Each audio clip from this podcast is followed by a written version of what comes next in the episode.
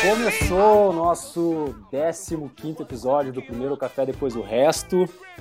Hoje um episódio muito mais focado no resto do que no café. Mas tem muita coisa a ver porque a gente vai falar sobre uma região, talvez a região tenha mais cafés no Brasil. E já já vocês vão entender o porquê que a gente vai falar mais sobre o resto. Dá boa, boa noite, boa tarde, bom dia para os nossos colaboradores eternos aqui do, do nosso programa. Tudo certo, Munir? Tudo certo, Hugo? Olá, boa noite, tudo bem? E aí, Lady GG Tudo certo? Tudo beleza? Tudo ótimo. Bora. Preparados para esse episódio, que a gente faz tempo que a gente tá, tá cozinhando ele. Né? é verdade. Tô tremendo, tô, tô tremendo aqui, ó, de felicidade. O que, que vocês estão tomando no café? Então vamos agilizar o, o, o café antes para a gente começar o resto. Ah, verdade. É, eu estou tomando o, o, Terra Preta do, do Cauê, do Pé de Café. Mandou uhum. bonitinha aqui, personalizada, minimalista. Mas é de alta mogiana. Eu acho que o Moca também uh, usa esse café, não? O da Fazenda é, Terra Preta. A gente, a gente tem um teste de fermentação dele que ficou bem. Ah, é o fermentadaço, legal, exato. É. Acho Massa. que é bem, bem diferente desse daí. Mas bem saboroso. Tá bom?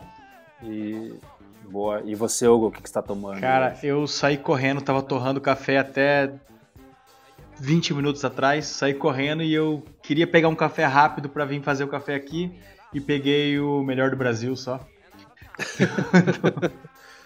É o pai e filho? Então, eu peguei o pai e filho, é, e acabei de fazer na moca, que eu nunca tinha feito, e esse foi um que eu torrei lá na Probat. Então, no Probatina, uma edição super especial de um café especial. Então, cara, é uma explosão de sabor. O café é muito gostoso. É muito gostoso. É acidez málica, pera demais, assim. Eu já estou no fazendo a fazenda Eldorado, fermentado com levedura ouro, que ganhei aqui de, de presente esses dias aí, da galera do Moca. E fiz na Clever, muito gostoso. Bom, né? Tá de, então, de parabéns aí pelo café. Esse é o mais fermentado. Mais fermentado não, mais ácido que a gente tem, eu acho que é esse daí. Frutadaço. Esse é muito gostoso.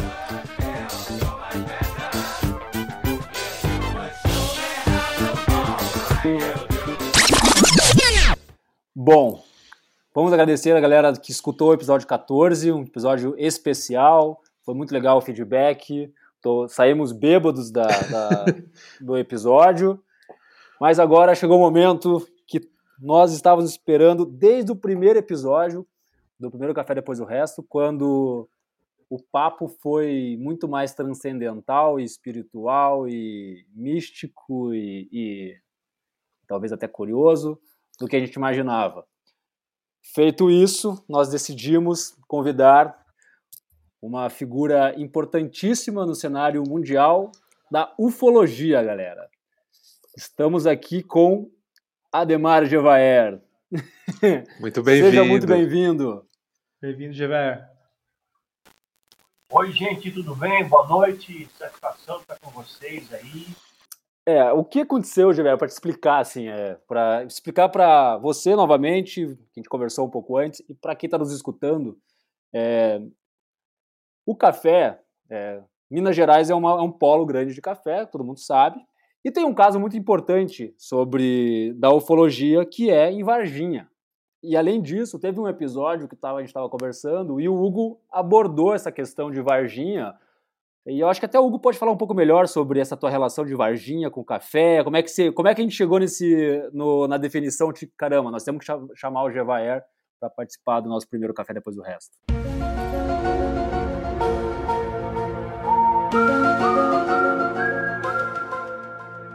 Tá. Bom, eu vou falar pro Gevaer então e pro pessoal que tá escutando aí. Mas eu tenho uma relação muito próxima com Varginha, né? Eu busco café e caço café no Brasil inteiro. E já há oito anos eu vou pelo menos duas vezes pra, do ano, no ano para Varginha, para comprar café. E o que aconteceu lá, aconteceu lá, é claro, a gente falar de ET em Varginha, falar do ET de Varginha é uma piada, né? A gente vai para lá, não tem ideia do que, que é isso, não é o nosso mundo. Toda vez que eu ia, primeiro que toda vez que eu ia para lá, eu comentava alguma coisa sobre o ET de Varginha e ninguém falava nada. Era meio velado, assim, é meio velado ainda. Então ninguém falava nada e esse negócio ficava na minha cabeça. falei, como assim, né? Não é, é, um negócio, é um acontecimento tão grande, como é que ninguém fala nada aqui? É, então isso já é esquisito. E daí teve, uma, teve um dia que eu fui para lá e a gente resolveu de noite. A gente estava no meio do cafezal numa cidade do lado que chama Eloy Mendes. Eu não lembro se eu já contei essa história aqui, mas eu tô contando de novo. Então, a cidade do lado que chama Eloy Mendes, a gente subiu no morro para tirar foto. A gente tava com um fotógrafo e mais o meu sócio para tirar foto da Via Láctea, porque lá não tem luz, né? Um espaço muito bonito para tirar foto lá. Então a gente subiu nesse morro, já era perto das 11h30 da noite. E eu sentei, fiquei olhando ele tirar foto, fiquei sentado, a gente estava bem afastado um do outro. Sentei e olhei uma luz muito forte, laranja, em cima de Varginha. E Varginha não tem prédio alto. Varginha não tem antena, Varginha não tem morro nenhum.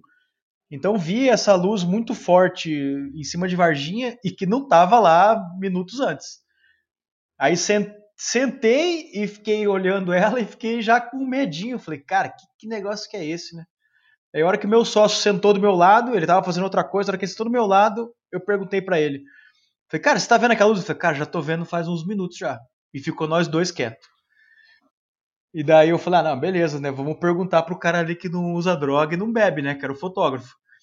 E daí a gente perguntou para ele, a gente perguntou para ele e ele já tava tentando tirar foto fazia um tempo, mas a imagem estourava, assim, né? A, a luz estourava. Porque a gente tava um pouco longe. E eu sei que a gente ficou olhando aquilo lá por alguns minutos, de repente aquilo lá subiu um pouquinho, não subiu muito, né? Mas subiu um pouquinho e sumiu aquela luz. Então a gente falou, pô, pela primeira vez na vida eu passei a acreditar em, em OVNI. Falei, epa, porque eu vi, né? Falei, opa, alguma coisa tá acontecendo. Então a gente desceu morrendo de medo no escuro, no meio do cafezal. A gente desceu, a hora que chegou lá embaixo. No outro dia a gente foi conversar com o dono da fazenda. A gente estava dormindo numa casa separada com o dono da fazenda, eu lembro até hoje que eu perguntei para ele, falei, cara, a gente viu um OVNI ontem, tem ET aqui? Ele respondeu bem assim, ah, aqui tem mesmo. Simples, ele falou, tem, a gente vê o tempo inteiro e é normal pra gente. Mas aí que eu passei a acreditar e passei a pesquisar e daí até minha vida espiritual hoje está ligado nisso. E foi daí que a gente veio para aqui e foi a, a, atrás de você com esse papo de Varginha. Mas eu eu vi uma luz muito, muito alta e muito mais forte do que qualquer, qualquer luz de poste que tinha em Varginha sumir na minha frente. Muito comum acontecer regiões. É muito comum acontecer em, em todo o centro-oeste e Minas Gerais, Goiás, Mato Grosso, Mato Grosso. Essas luzes, inclusive, se você for conversar com um peão, né, um fazendeiro, ah, de cidades pequenas, quanto mais para o interior você vai, mais você vai encontrar histórias assim, e eles dão nomes folclóricos para essas luzes. Por exemplo, se um, uma bola de luz, como essa que você descreveu, aparece próximo a um riacho, é chamado de mãe d'água. É, supersticiosamente, a pessoa pensa que se ela for lá, garimpar, ela vai encontrar diamante, ouro, essas coisas. Isso já fez levas de pessoas a irem até esses lugares onde aparecem essas luzes. Se isso aparece, por exemplo, próximo de um paredão rochoso, é a Mandouro, que ali tem ouro. Né? Em Minas tem uns nomes muito engraçados, por exemplo, a noiva. Por quê? Porque às vezes a bola emite um cone de luz branco no chão, semelhante a um vestido de noiva. Às vezes é chamado de virgem, pelo, pelo mesmo motivo, por ser branco. Entende?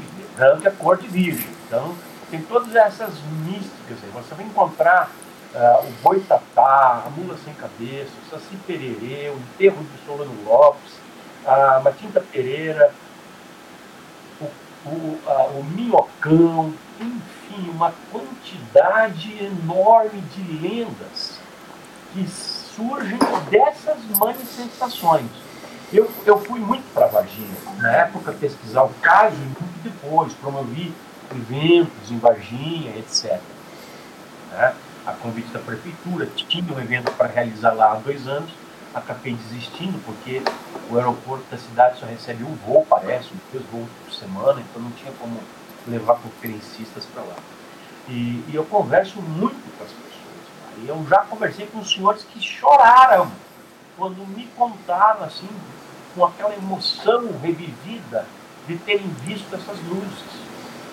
Essas luzes, que a gente chama na ufologia tecnicamente de sondas ufológicas, elas têm uma capacidade. Se você é muito próximo dela e você é receptivo, você pensa assim, pô, mas que coisa bonita, que legal, não sei o quê, essa luz pode aumentar de tamanho, de brilho e se aproximar de você. E se você ficar com medo, ela pode diminuir, se afastar, embora e te deixar em paz. Entende? Então, são coisas que a gente conhece, assim, da nossa pesquisa desses fenômenos. Acontece aqui no litoral do Paraná também, desde Pipiuíbe até Itapoá, na Ilha do Mel, na Ilha das Peças, é, nessas tribos caiçaras que tem no, no litoral, Guaraqueçaba. Mas, Giovanni, uma, uma dúvida que eu até queria que a gente colocasse e revivesse também essa questão do, do caso de Varginha, que foi muito falado e está um pouco esquecido para quem não acompanha a ufologia, mas muitos ufólogos, e você é um. Quem não conhece o Gevaera, ele é editor-chefe da revista UFO, que é a revista mais antiga de ufologia atual, né? É, que está em atividade ainda no mundo. E o que que, por que que Varginha, para vocês ufólogos, gera tanta pesquisa que para muitos quem é leigo a, a, acredita como alguma piada, mas que para quem segue, para quem acompanha vocês, vê que vocês realmente botam aqui, Varginha como um caso, um dos maiores casos da ufologia mundial. Varginha e, e falo nas minhas palestras que é o principal caso da ufologia mundial, sim, mundial. Não é só brasileira. É, é um caso em que aconteceu o seguinte, Felipe e mais ainda. Uma, na, um estava em processo de queda por volta das 4, 5 da manhã, da noite de uma sexta para sábado, 19 para 20 de janeiro de 96. Uma propriedade que fica a 10 quilômetros de Varginha. E eles presumiam que caiu meio caminho dali em Varginha. Na manhã seguinte, as pessoas que passavam por um determinado trajeto do bairro Jardim André, que fica no limite da cidade de Varginha, viram duas criaturas que acharam que fosse algum tipo de animal, alguma coisa assim, fedendo, cheirando. E elas estavam agachadas, alguém jogou pedra, achou que fosse algum tipo de bicho, animal selvagem, macaco, etc. E tal. Eram seres que haviam sobrevivido da queda, mas não os tripulantes da nave você vai esperar que o tripulante de uma nave seja um loirão, portão, um uniforme prateado, sei lá o quê, e não dois seres parecidos com a estivessem sendo transportados. Bem, o corpo de bombeiros foi chamado, o exército também compareceu e foi feita a captura de uma das duas criaturas e a outra ficou solta. Essa outra foi vista em vários pontos da cidade inclusive por três meninas que se tornaram muito conhecidas, que estavam voltando para casa depois do trabalho, na hora do almoço, e ao cortar um, um terreno baldio para talhar em casa, viram uma, da, uma das criaturas, essa é criatura provavelmente. E depois foi capturada pela polícia militar, pelo serviço reservado da polícia militar. É, havia uma. Bom, houve uma ordem, uma determinação do exército e da polícia militar para que todas as forças policiais, militares ali, fossem atrás de criaturas estranhas, vamos dizer assim.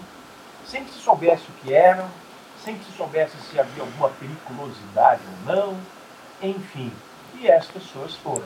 E uma dupla de policiais militares do serviço reservado, num Fiat Panorama descaracterizado, tendo na direção o cabo Eric Lemos, e do lado o soldado Marco Henrique Xerez, 23 anos, esse kit panorama, num subúrbio de Varginha, quase atropelou esta segunda criatura, que saiu de um lado da rua e foi para o outro lado da rua.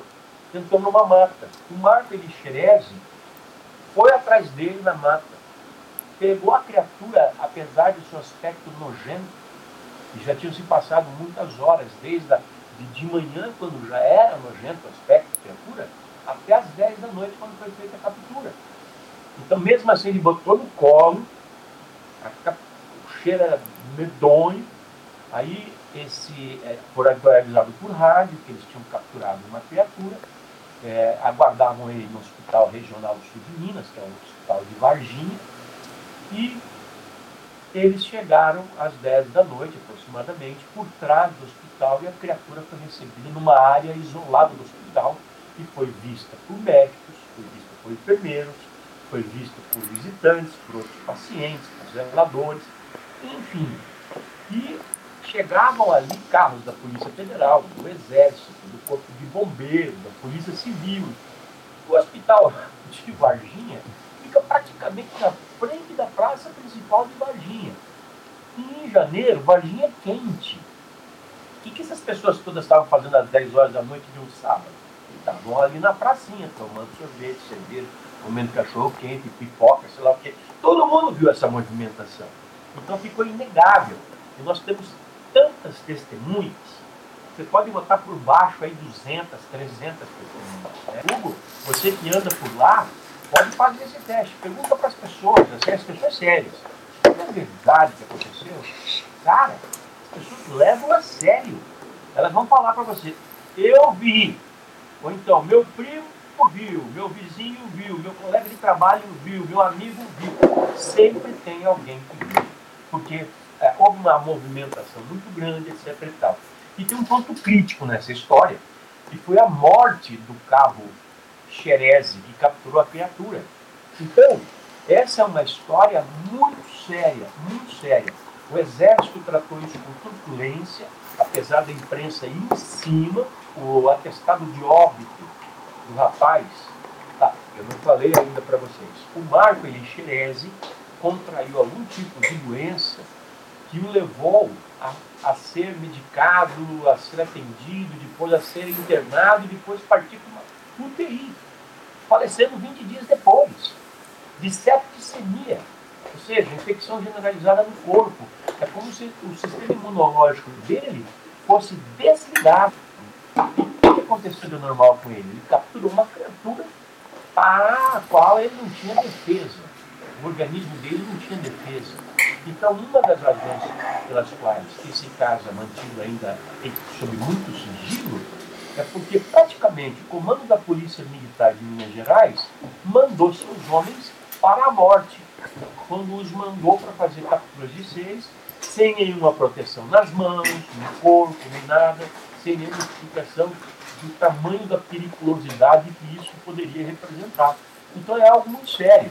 O Exército trata isso a mil chaves mais de 100 ufólogos já pesquisaram o caso Varginha, e pelo menos uns 15 do exterior.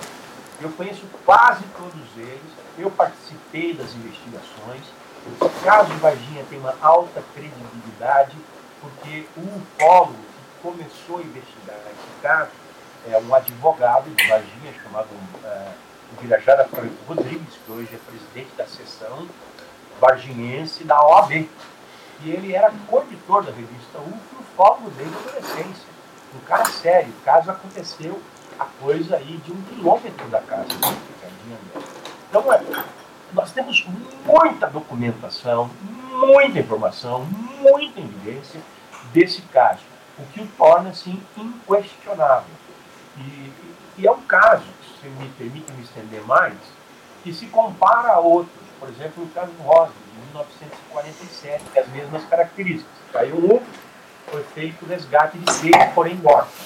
É, foi feita a recuperação de cadáveres que estavam no, já ali mortos. Né? Pois bem, Roswell passou a ser investigado por acidente, assim, 24 anos depois, quando havia meia dúzia de testemunhas com a fraca a respeito. Varginha começou a ser investigado 24 e em dois ou três meses já tinha 100 testemunhas com a memória bem nítida, bem clara. Então, são alhos e bugalhos. O, cara, o Varginha dá uma surra de cinta no caso Rosa. Ah, claro, Mínimo não gosta que eu falo isso. Eu fiz duas palestras nos Estados Unidos, fiz outra em outros países no ano passado, e sempre apresenta a minha tabelinha. Caso Rosa, caso Varginha, e mostra as diferenças. Nós tivemos assim, uma diferença muito grande, caso muito sério, muito sério mesmo.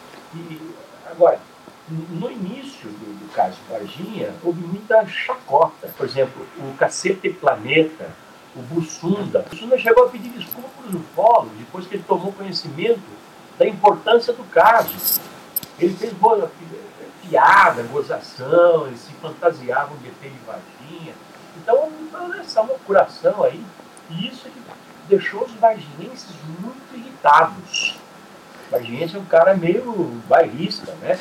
O nosso podcast tem muita gente de Minas escutando, tem bastante pessoas que são de Minas. As pessoas que se envolveram são sérias. É possível que em Varginha ou naquela região toda tenha muita gente nos ouvindo que tenha visto alguma coisa. Não sei se vocês têm um feedback das pessoas Mas o que mais me impressiona, Gevera, é isso exatamente que você falou, de conversar com essas pessoas lá, e eu depois eu vi, o, já vou falar já o do final aqui, mas o documentário que tem no YouTube, que é bem, que é bem legal, de 20 anos de Varginha.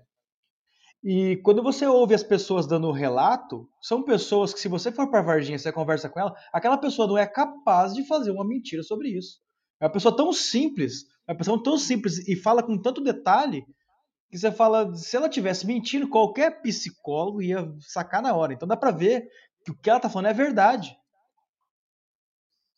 É o que mais me impressiona de lá. É.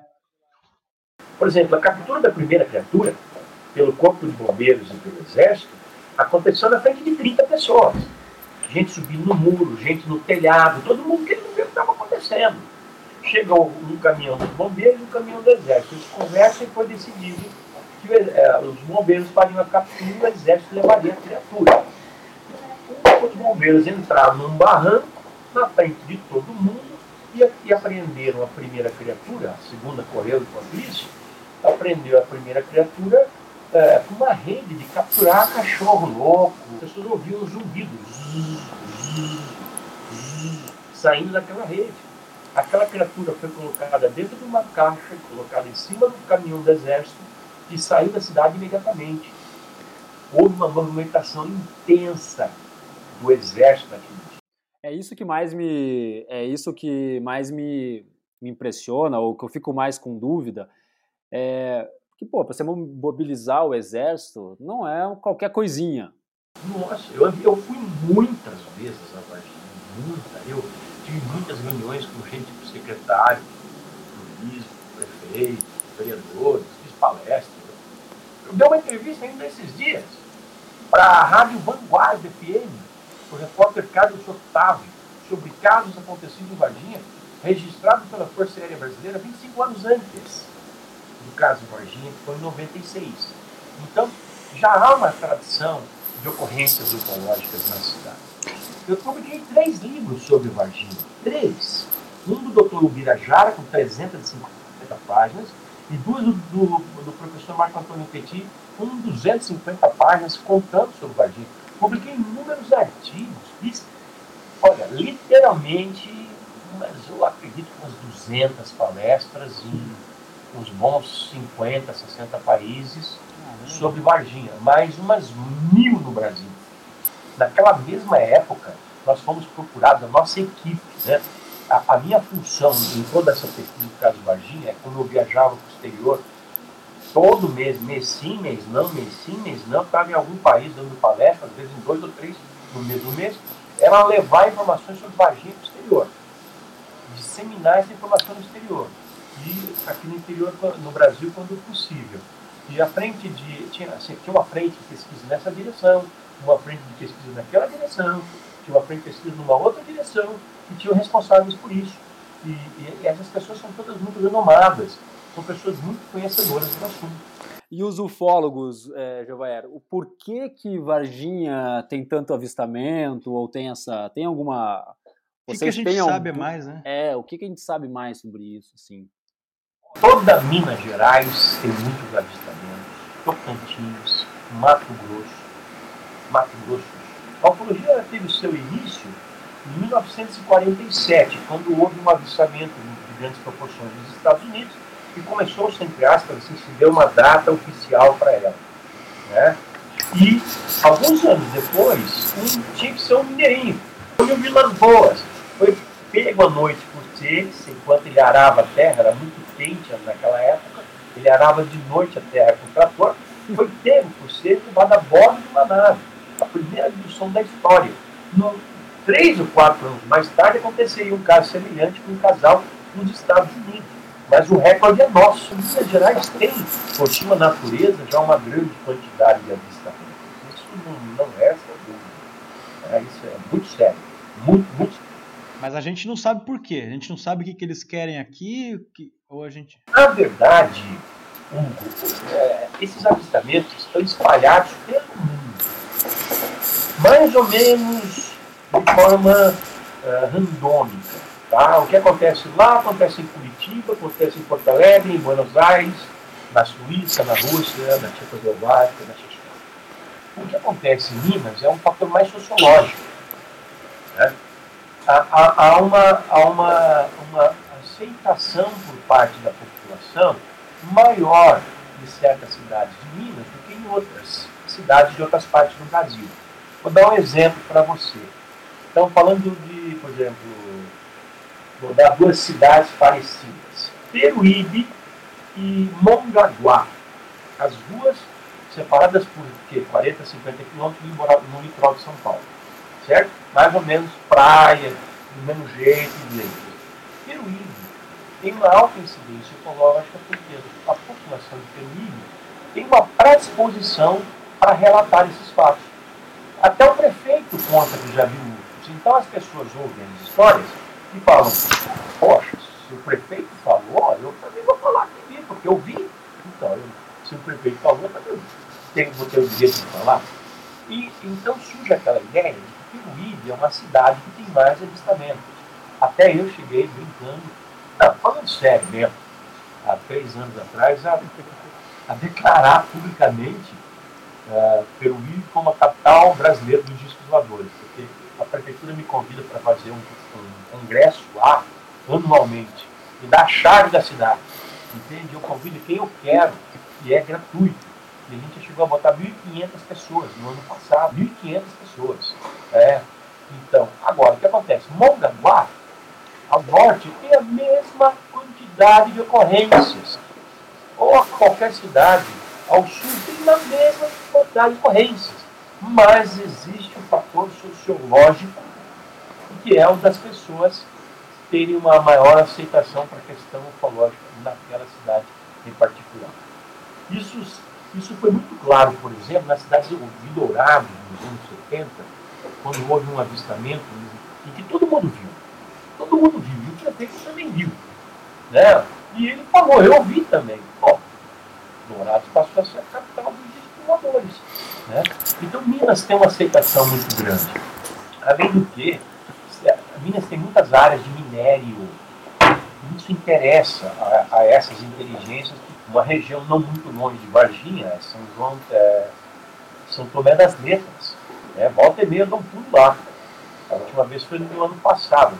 E o que, que tem de novidade? Você, você que viaja o mundo, agora está um pouco. não dá mais, né? Agora está tranquilo, mas qual que é a nove, a, qual que é o, a menina dos olhos dos ufólogos do mundo nesses últimos anos? Nós estamos tendo muito trabalho ultimamente, viu? Aquele cara, o Elon Musk, da SpaceX, criou o projeto Starlink. A gente falou disso no último episódio.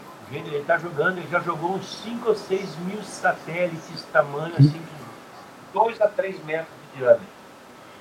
E a meta é jogar 40 mil Olha o custo disso. Para que isso? O que ele fala é que ele quer implantar uma rede de internet sem fio de alta velocidade. Meu amigo, essa não colou. Essa não colou. Apesar de ele ter o financiamento da NASA e ter o financiamento do governo americano, colocar um satélite fantástico significa milhões de dólares colocar 40 mil, alguns bilhões de dólares, a menos que a explicação seja outra.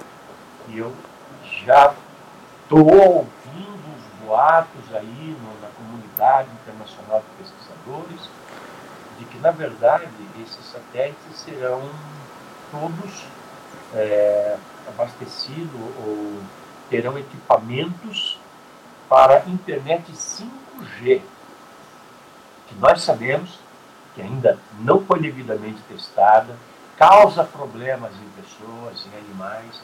Animais perto de torres de internet 5G morrem, passarinhos se desorientam e morrem. Tá? Então pode ser algum tipo de mecanismo de controle da população. É, eu estou atrás, eu estou perseguindo essa informação, mas isso está muito fechado, muito fechado. Agora, só o número já é muito. 40 mil satélites. É muito. Nós já temos lá no espaço uns 10 mil, pelo menos, admitidos pelos países que colocaram lá, que são os Estados Unidos, Rússia, China, Japão, Índia, Paquistão, Itália, Brasil tem, uma, tem uma, uma, duas dúzias de satélites, a Inglaterra, evidentemente, a Alemanha, etc. Tal. Muitos já deixaram de funcionar, muitos, nós nunca tivemos notícia do que, que é que eles fazem, eles espionam com satélites que conseguem tirar fotografia do número que aparece no visor dessa calculadora se colocado ali na estrada, ali na rua. Há satélites com esse poder de resolução. Há satélites que estão fazendo controle hoje da população mundial. Olha o Google Earth. Alguma coisa escapa do Google Earth? E você falou que dá muito trabalho a questão dos avistamentos, né? Porque o Hugo comentou no próximo, no último episódio, que ele viu, e é uma coisa realmente impressionante que. Eu já fiz dois ou três programas em que eu, eu demonstro a diferença entre um avistamento de um objeto, de uma frota de objetos, de avistamentos de satélites do Starlink. No domingo retrasado, é, pensar, é, no domingo retrasado, pensei isso, no anterior, uma amiga minha me ligou aqui, eu moro no bairro Portão, e ela é minha vizinha, mora um quilômetro aqui no Água Verde. E ela me ligou desesperada, Gibaé, eu tô com as pernas tremendas, eu nunca imaginei na minha vida que eu fosse ver o que eu vi. Eu vi 41 objetos de Gibaé passando por cima. Eu sentei, eu sentei e achei, chegaram. Tava esperando a nave mãe atrás, assim, ó. Sentei no chão e fiquei só assistindo. É, há uma outra coisa também, né? Você vê que é, o projeto Starlink saiu junto com o projeto do Trump de instalar as forças espaciais, que é uma, uma tropa de elite para responder a agressões, a teoria de que de países contra países terrestre. Mas, na verdade, a intenção é proteger a Terra de qualquer coisa de fora dela. Tá? Reagan, 30 anos atrás, tinha o projeto Guerra nas Estrelas, Star Wars, que é, a, a teoria era de que era para defender os Estados Unidos contra a Rússia. Era a implantação de uma rede de satélites armados com equipamentos nucleares e a laser para impedir uh, conflitos entre os países, especialmente ataques aos Estados Unidos. Mas nos bastidores, a primeira pessoa quem ele foi pedir para se unir nesse projeto foi o então premier Gorbachev, da União Soviética, então União Soviética. Ora as bolas. Então, os dois iam se unir, o Gorbachev acabou não embarcando nessa, os dois iam se unir contra quem? Quem que poderia? Quer dizer, se eles se unissem, já não haveria mais perigo, não haveria mais confronto. E quem que poderia enfrentar os dois? Então é evidente que era para enfrentar alguma coisa externa à Terra. Tanto é assim que, é, é, uns meses depois, o Reagan, na abertura da Assembleia Geral das Nações Unidas, em Nova York, ele fez um discurso em que ele falou mais ou menos essas palavras.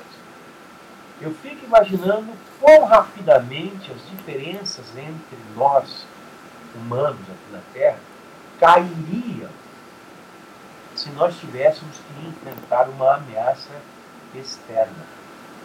Para o bom entendedor, o recadaço está dado, né? Então essa, essa é toda a questão que a gente vê hoje rolar aí. Nós temos uh, uh, essa, essa nova tentativa, então uh, nos anos 80 o Reagan tentou, não conseguiu, agora no ano passado, retrasado, o Trump, no ano passado é que implementou né, essas forças espaciais, não sei como é que isso está se dando, esses dias eu vi um trailer convidando americanos a se alistarem igual existem trailers do Exército, da Marinha e da Aeronáutica. Você assiste, te convoca, venha, seja um protetor da tua pátria. Fala sério. O que está acontecendo? Você, você, Gevar, você acredita que essas potências aí, Trump ou sei lá, NASA, eles têm um contato direto já? A gente tem algum, alguma informação sobre isso? Se eles, se eles já se conversam, se já, já é já é, já, já, é uma, é, já é uma coisa velada por eles, assim?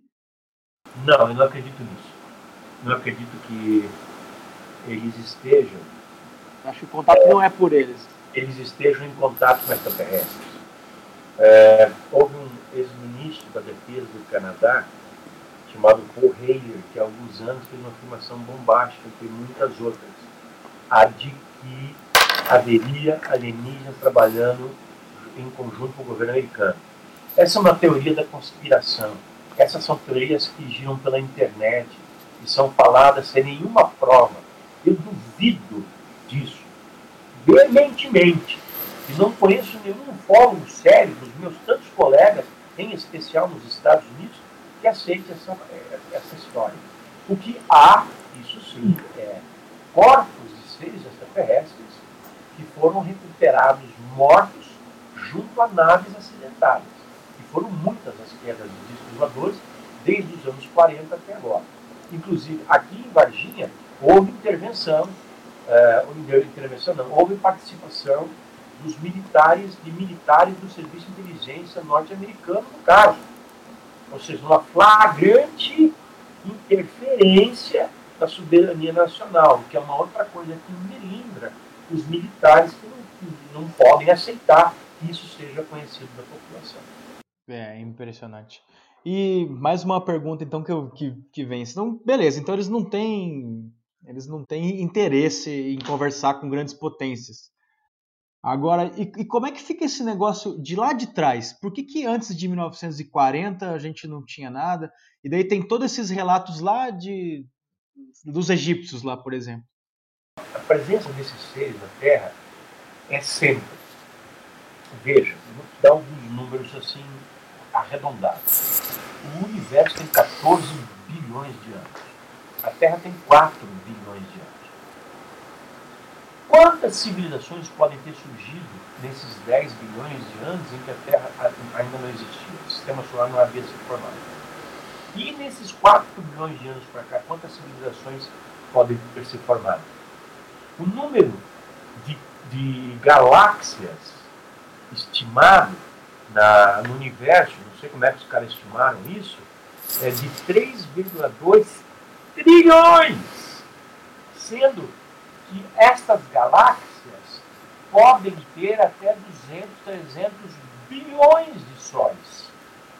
Um Sol, como o nosso, tem 10 planetas ao redor. Alguém fala 9, alguém fala 10, depende da leitura que você faz. Alguém alguma, algum, algum conhecimento da ciência que trata o décimo planeta como não planeta e outros como trata como planeta, assim por diante. O fato é que, em 10, há um com vida inteligente, que é a Terra. Se isso se repetir em 10% do universo, serão trilhões de planetas habitados. Ah, é muito 10%? 1%. Ainda assim serão trilhões de planetas habitados é muito, um centésimo por cento, ainda serão trilhões de planetas habitados. Então, eu tenho uma palestra que eu faço por aí, em escolas, universidades, em que eu dou esses números. Os números são assim imensos. A probabilidade está a favor de quem acredita, né? Pois é. Então não tem como você não acreditar, não aceitar na existência de em outros planetas. Essa vida pode estar um ano à nossa frente, 2, 5, 10, 20, 100, 1 mil, 10 mil, 100 milhões, 1 bilhão. Eu digo assim, numa escala de 0 a 10, sendo zero um planeta totalmente primitivo, com uma população que ainda mora em cavernas e com uma picanha crua porque não descobriu fogo. Tá? E uma totalmente avançada, que já domina a energia da sua estrela e boa parte do universo, nós devemos estar no degrau 2. Não sei. 2. Mas talvez tenhamos condições de ter um diálogo com seres que estejam do degrau 2.3. Não é 3. Para 3 tem que haver uma diferença de milhares de anos. Nós já não, não teremos condição de dialogar com eles. Não é uma interface possível. Esses seres provavelmente usam telepatia para se comunicar, eles demonstram isso nos contratos que eles fazem conosco. Esses seres, eles têm capacidades astronáuticas de viagem no espaço muito, muito, muito mais elevadas que as nossas. Então, é uma questão muito complicada. Tá? Nós vamos ter que ter contato com seres que estão no andar de cima da escadinha. Tipo assim, 10, 20 anos à nossa frente. Que já viajam pelo universo ou 30 anos na nossa frente. Imagina, voltando ao Elon Musk, ele, ele fez uma promessa pública aí, de que até 2050 ele leva 2 milhões de terrestres para morarem em Marte. Se um cara desse fala que faz, um cara desse faz. Tá? Olha só, o Jeff Bezos, dono da Amazon, simplesmente o maior trilionário do mundo, ele tem meio trilhão de dólares. É a fortuna pessoal dele, não a empresa vale muito mais que isso. Né? Ele falou, nós temos que colonizar a Lua. Pô, peraí, como é que não fizemos isso há, há 30 anos atrás? Já teríamos uma colônia de gente morando na Lua. Já teríamos, sei lá, é, espaçonaves indo para a Lua o tempo inteiro. Você poderia comprar um voo de final de semana para a Lua e voltar, como você pode comprar um voo de final de semana para Buenos Aires ou para Cancún e voltar. Entende? O, o futuro nos espera. Isso aqui, ó, que até do 20 e poucos anos atrás era ficção científica, hoje é uma baita realidade. Né? Mas, Gevaer, uma dúvida. É, o que, que aconteceu para dar. Porque assim, eu estava vendo até uns documentários sobre a, a busca por. a, a luta para chegar na Lua, né? Estados Unidos, União Soviética, que a partir do momento que chegaram na Lua, até a mídia, a NASA, falava assim: não, agora é Marte. Isso há muito tempo atrás. Só que a gente deu uma estagnada, né? O que aconteceu? É tecnologia ou. O que, que aconteceu na Lua que nós não voltamos mais? Eu não sou muito adepto de teorias da conspiração, eu gosto da realidade. E as pessoas pensam eu sou um polo, eu tomo café da manhã com ET, pescar em dias de Saturno, essa coisa toda. Mas não, eu tenho pé bem no chão mas eu sou uma pessoa muito bem informada com relação às coisas desse meu mundo. Né? E há pessoas que defendem dentro da ontologia, de áreas conexas, que nós fomos sim a Lua, mas nem de perto com o glamour que se apresenta nas imagens oficiais da NASA.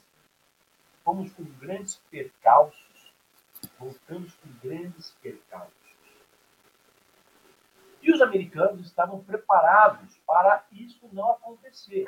Eles tinham um plano B, que é a encenação de todas as fases do processo, exceto a do lançamento do foguete Saturno, que levou o módulo lunar Lua, todas as fases do processo sendo gravadas em estúdio pelo Stanley Kubrick, que fez 2001, uma Odisseia no Espaço.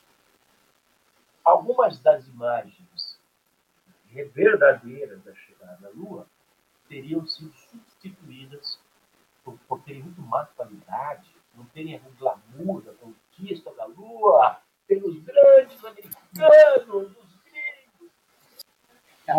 Os americanos encontraram na Lua todos os voos espaciais, americanos e também russos, titulados ou não, de todos os projetos, Mercury, Gemini, que ele como Gemini, Apollo, todos os ônibus espaciais. Uma sacada nesse livro que eu publiquei agora em março, O Espaço na Lua, está o Jackson Camargo. Aqui tem centenas de fotos de discos voadores do espaço e tem um encarte de 20 páginas de fotos coloridas de UFOs no espaço e na Lua. Neil Armstrong andando a Lua. Neil Armstrong andando, ó. Isso aqui é um UFO na Lua, ó. Um UFO na Lua. Uma fonte de luz que não se explica. Neil Armstrong andando sobre a Lua. Olha o que ele fotografou. Deixa eu pegar a fotografia específica dele.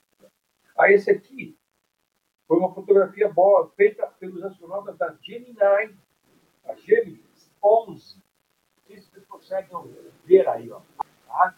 da esquerda. Então, esse livro é inédito. Acabei de publicar ele.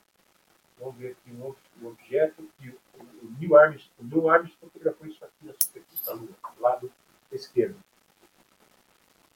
Na superfície da Lua. Sim.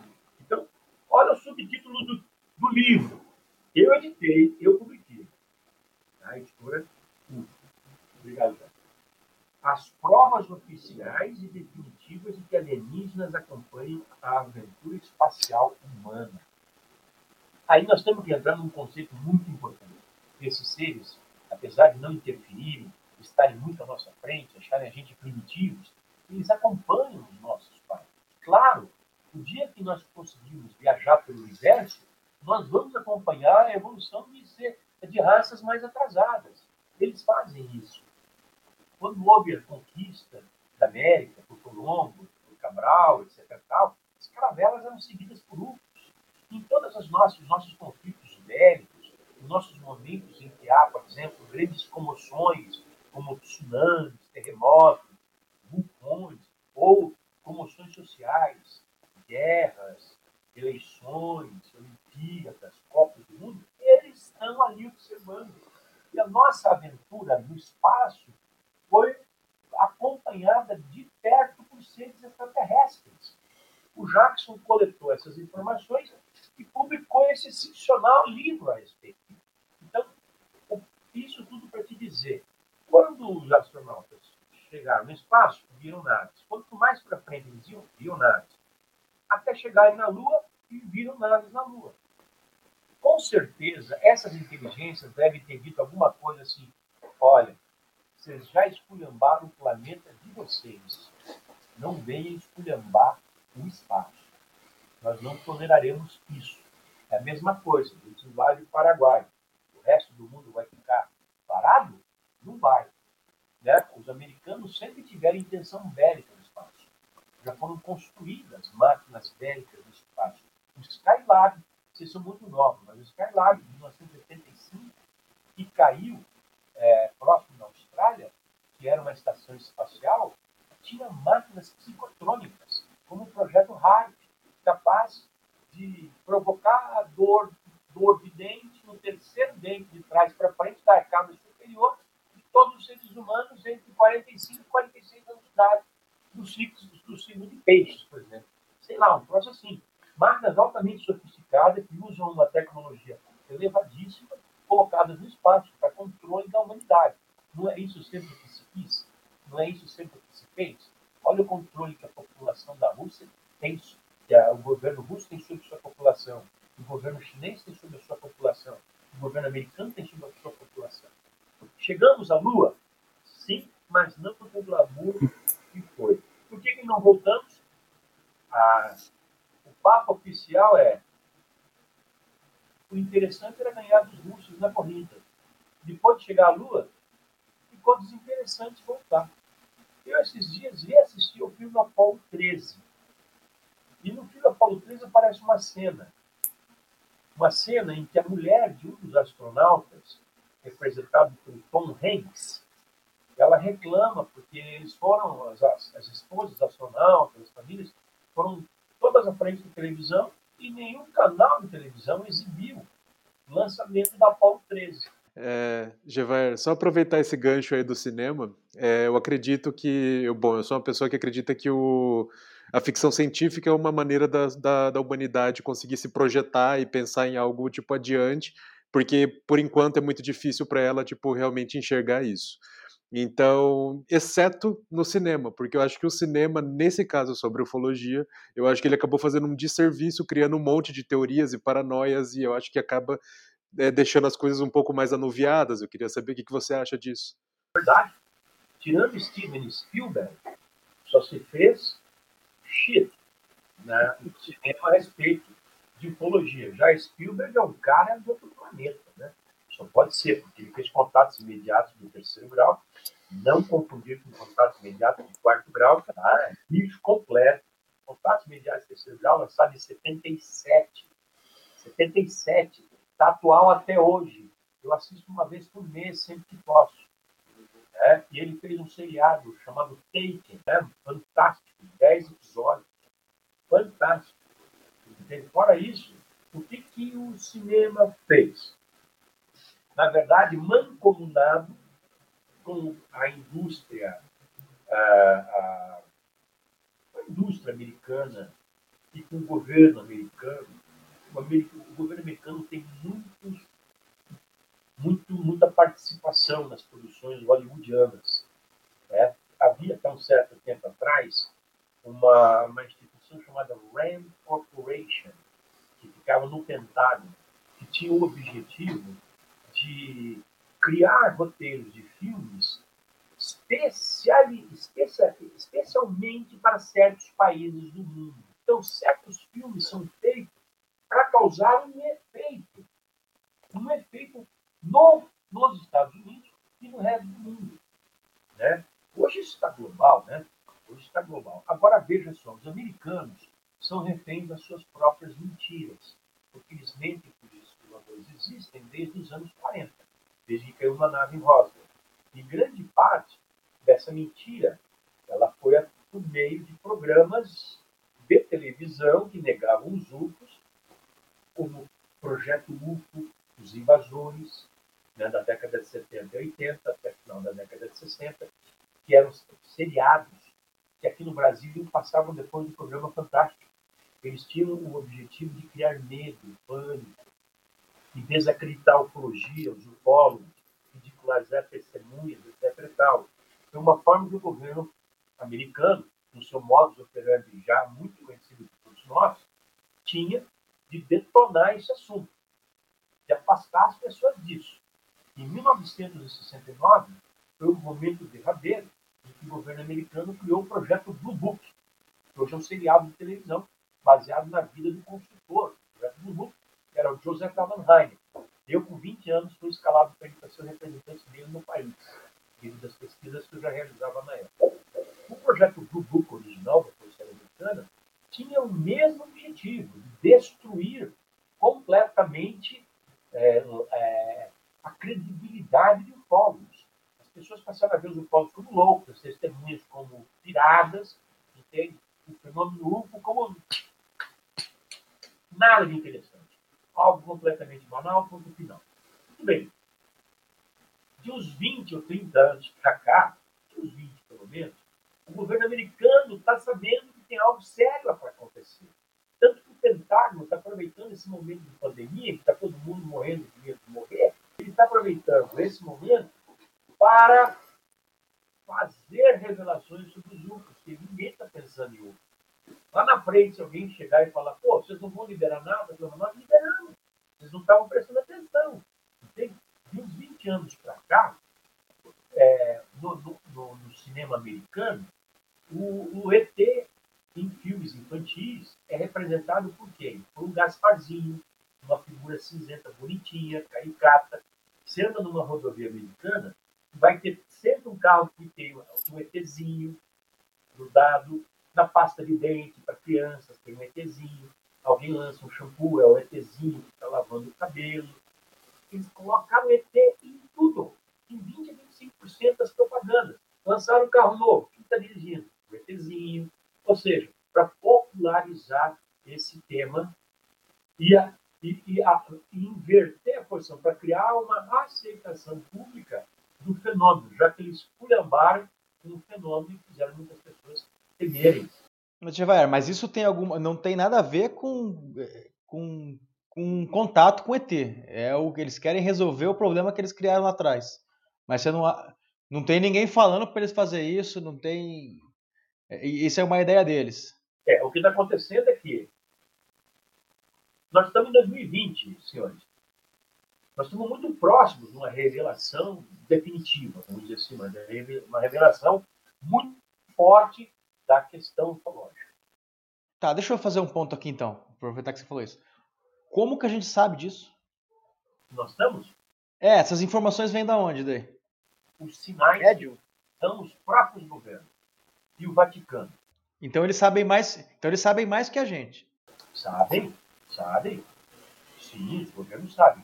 Mas sabe mais assim, por exemplo, mais casos, tem mais registros, mas eles também estão tão perdidos quanto nós, entre aspas, quanto à origem, de onde vem, o que vem, o que querem aqui. Nós, nós do povo, não sabemos. Ah, o cara fala, os ETs vêm das Pleiades. Cadê a prova? Ele deve vir, mas nós não temos prova, porque as Pleiades, estão a 440 quilômetros, é, anos luz da Terra, distância enorme, mas para eles mínima, né? as Pleiades é um conjunto de milhares de, sóis com milhões de estrelas, de planetas. Evidentemente, deve ter ali muitos muito avançados. Então, devem vir de lá, devem vir de Arturo, devem vir dessas regiões, Alfa Centauri, que, a, que, a, que os ufólogos se referem muito.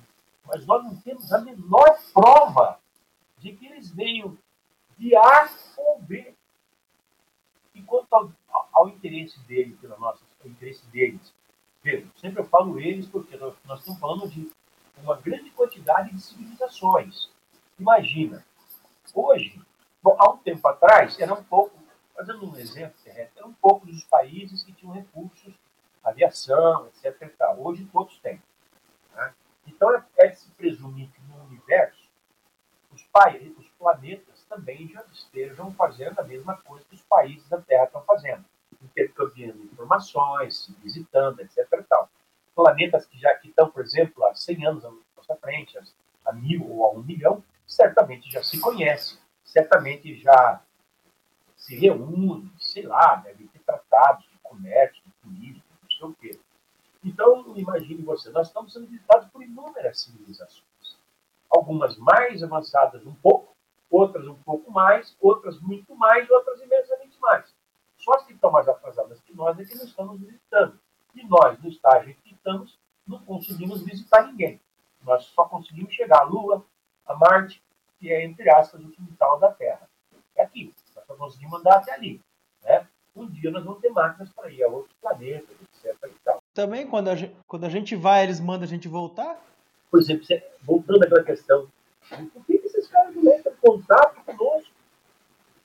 Gente, Vamos pensar o seguinte: será que nós somos tão interessantes assim para eles entrarem em contato conosco? O que, que nós temos para oferecer a eles? Pois é. O que, que nós temos para oferecer a eles? Eles vão vir aqui, eles vão pegar coronavírus. Primeiro, começa por aí. Eles vão encontrar briga, eles vão encontrar guerras, eles vão encontrar fome, eles vão encontrar outros tipos de doenças e desgraças, Hoje a população do mundo é de 8,3 bilhões de seres humanos.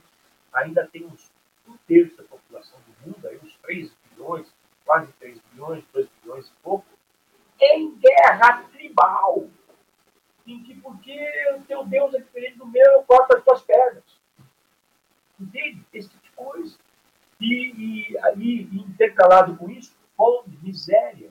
No mundo em que há fartura, o que é uma geladeira cheia de comida Estou dando exemplo. Né? E alguém morando a 10 quilômetros de mim, na Vila Zumbi, sei lá, na Vila Inhanhás, não tem dinheiro para comprar pão. Ou seja, a gente não conseguiu resolver problemas básicos.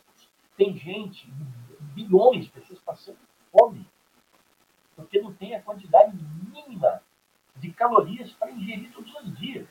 Essa é a nossa civilização. É Trump brigando com Putin, que briga com Bolsonaro, que briga com sei lá quem. Mas é, é interessante, então eles, eles não têm interesse nenhum e nem querer ajudar também.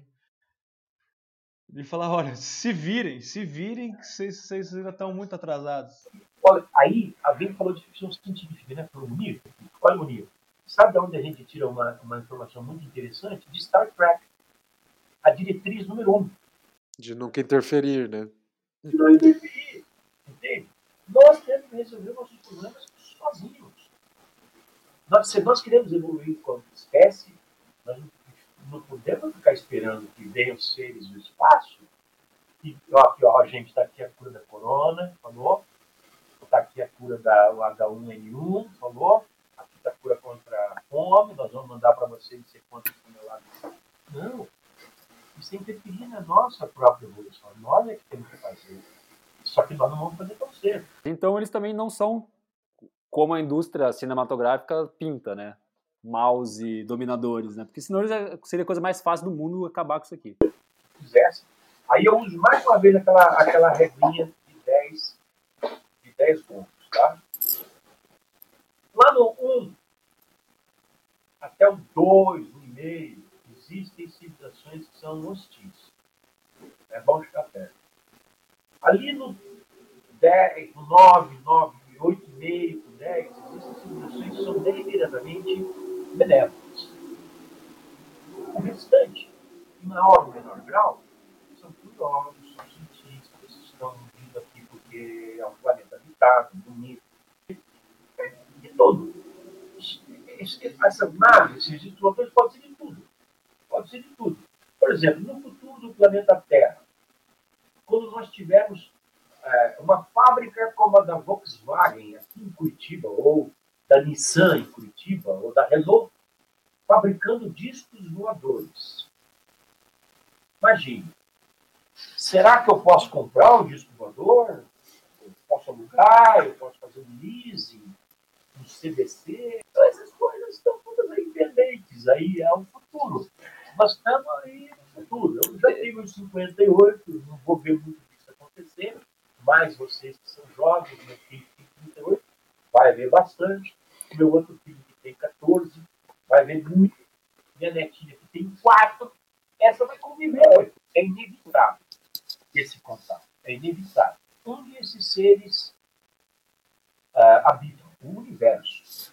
E por onde eles trafegam? Pelo espaço. Que é o que nós estamos cada vez mais explorando. Vai ser inevitável o contato. Eu acho que, olha, se você me perguntasse, Jeva, na tua opinião, qual é o teu fim de quando haverá esse contato? Eu não tem nenhuma prova de quando ele acontecerá. O meu filho, de quem está, desde criança, na dia, minha primeira leitura aos 7 anos, minha primeira pesquisa aos 12, minha primeira palestra aos 14. Eu já fiz milhares de palestras em mais de 60 países, inúmeras, inúmeras, inúmeras vezes. Ele, então, é filho centenas e centenas de pesquisas, o meu filho me diz que eu posso te responder até a metade desse século. Ou seja, nós temos aí uns 30, talvez uns 20 anos. Chegando em Marte, a gente vai estar perto do contato. Caraca, muita informação. é, esse episódio realmente vai fazer as pessoas é, pensarem muito, né? A gente faz o episódio sempre falando com café, então se você está tá com muita cafeína ou com bastante álcool no corpo agora, pode viajar, porque tudo que a gente falou aqui é muito científico, né? E é muito legal isso também, Geva, que você é uma pessoa que. que...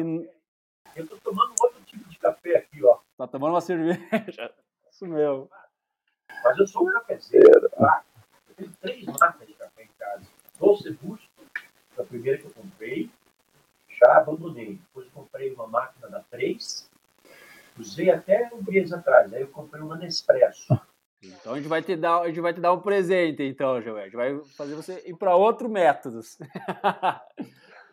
Come, começar um outro universo. Máquina é prática, né? Não, é, não, isso é, é uma boa, é um, é um belo de um equipamento para é, abrir esse caminho para os cafés especiais que a gente tanto, tanto apoia. De casa no, no festival, eles estão vendendo cápsulas para Nespresso é da Starbucks. Ih, é ruim pra caramba isso, velho. Um grande uma apreciador. Tem é, é covardia, café coado é covardia. É uma coisa assim que você nunca esquece. Nunca esquece. Toma aquele café forte. Eu gosto de café saído do bule. Nunca entrando numa garrafa térmica. Pô, eu acho que é isso então, Jeva. É, muita informação. A gente está aqui com a mente sempre trabalhando depois de tanto conhecimento e, e pesquisa. Acho que é, você é um, uma enciclopédia da ufologia mundial em pessoa, né? Então tem, é, já te entrevistei algumas vezes. Essa é a minha terceira vez que eu te entrevisto. Então é sempre uma honra estar com você. O papo flui muito legal e o que é mais legal de trazer você é que é isso que você falou. É, você é um ufólogo que vai pelos fatos e busca, então é, quem acompanha você sabe que das 99% das coisas que te mandam é tudo mentira e você só se, e os ufólogos só só dão importância para 1% de todos esses avistamentos que então assim é parabéns pelo trabalho é, eu sou um apreciador da ufologia quem está nos escutando não sei se vocês são mas esse, esse podcast ele é para falar de café, mas hoje a gente está falando um pouco de uma viagem um pouco mais longe. Eu acho que é por isso que eles vêm para cá. por isso que vão para Minas. Por isso que vai para lá. Eu tenho, não, eu tenho mais, eu tenho uma última pergunta. Eu, na verdade, eu, na verdade eu tenho umas 23 aqui, mas eu vou fazer uma só. Se a gente, se a gente é uma civilização que ainda está engatinhando, né? Já tem civilizações que já estão lá na frente. Qual seria a sua dica? O que, que a gente tem que buscar nessa vida para a gente ajudar as próximas, ajudar essa evolução da civilização? Ah, muito boa pergunta. Receitinha caseira. Água e sal, água, sal e açúcar cura diarreia de criança. Receitinha caseira. A nossa receitinha caseira para isso é sermos bons seres humanos, tratarmos bem o nosso semelhante, tratarmos bem a natureza, tratarmos bem o planeta, até que nós alcancemos a massa crítica de mudar a mentalidade planetária de negativa, como ela está hoje, para positiva, porque ajudaria em muito, eu acredito, uma civilização a se aproximar de nós. Uma civilização que nos veja de longe, que nos observa com todas as nossas mazelas, não vai entrar em contato. Mas uma civilização veja uma humanidade harmoniosa, que respeita as diferenças individuais, que já derrotou racismo, que já derrotou é, os preconceitos, que já derrotou a fome e as mazelas, por seu esforço próprio, essa talvez seja uma civilização que mereça ser visitada e talvez fazer parte do, entre aspas, unicórnio. É isso aí. Muito bom. Perfeito. É, Giovanni, a gente termina o episódio sempre falando para dar alguma dica ou alguma coisa que pode ter a ver com o teu dia a dia, com o teu trabalho, mas alguma coisa além também. É, Caso alguém queira saber mais de, ufologia, ou se você viu alguma coisa interessante que tenha relação ou não, que queira compartilhar com, com a gente, algum, algum texto, alguma coisa assim, fique à vontade, que a gente está super. É, que, queremos saber o que, que, o que, que você consome também. Eu indico fortemente o site da UF, que é o site da minha revista. A revista tem 38 anos de idade, a mais antiga do mundo de circulação. Todo o conteúdo de tudo que eu produzi na minha vida com relação à ufologia, foram mais de 450 edições, está tudo no site da UF, gratuitamente para qualquer pessoa. É o maior conteúdo de ufologia do mundo. Então, e a minha equipe, que mantém o site aceso, com informações diárias, três, quatro vezes ao dia, um post novo, essas pessoas, elas produzem material de qualidade verificável. Sim. Então, se você quer ufologia sem fake news, sem viagem na maionese, sem abobrinha, site da UFO, ufo.com.br. E eu recomendo meu canal no YouTube, quartas-feiras, 8 da noite, como amanhã,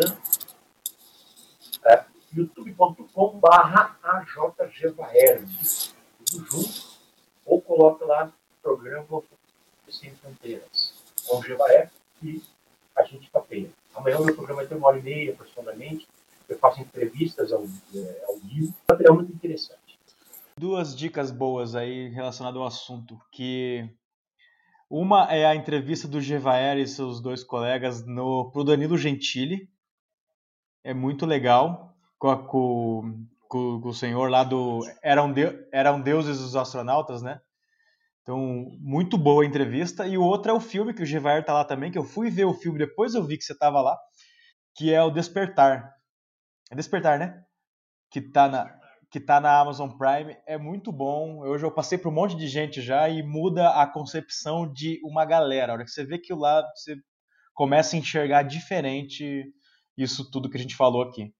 Eu acho que esses dois. E tem uma música também, chama Parliament. A gente vai botar essa música aqui Mothership Connection.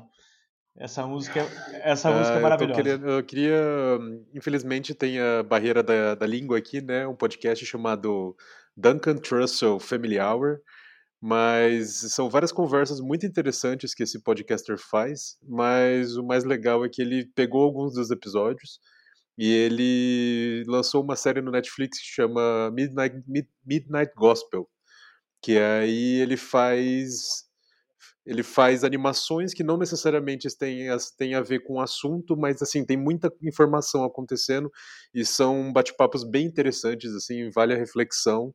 E tem que assistir algumas vezes, assim, porque é muito interessante, mas eu acho muito legal o processo que ele fez, que foi pegar os episódios gravados de muito tempo e re reeditar e recolocar essas conversas ali e transformou a mídia, assim, para outra, outra camada, assim, achei bem legal. Vale a pena ver.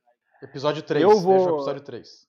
Vou ver. Eu vou dar a dica já, então, relacionada ao assunto, que é o, o documentário Data Limite, que também o Gevaer faz parte, que explica a relação do a, as visões do Chico Xavier sobre essa sobre talvez o nosso contato se a gente está preparado ou não para isso. Então, Data Limite, esse é o meu, essa é a minha dica. Hoje estamos, estamos, estamos em outras galáxias hoje.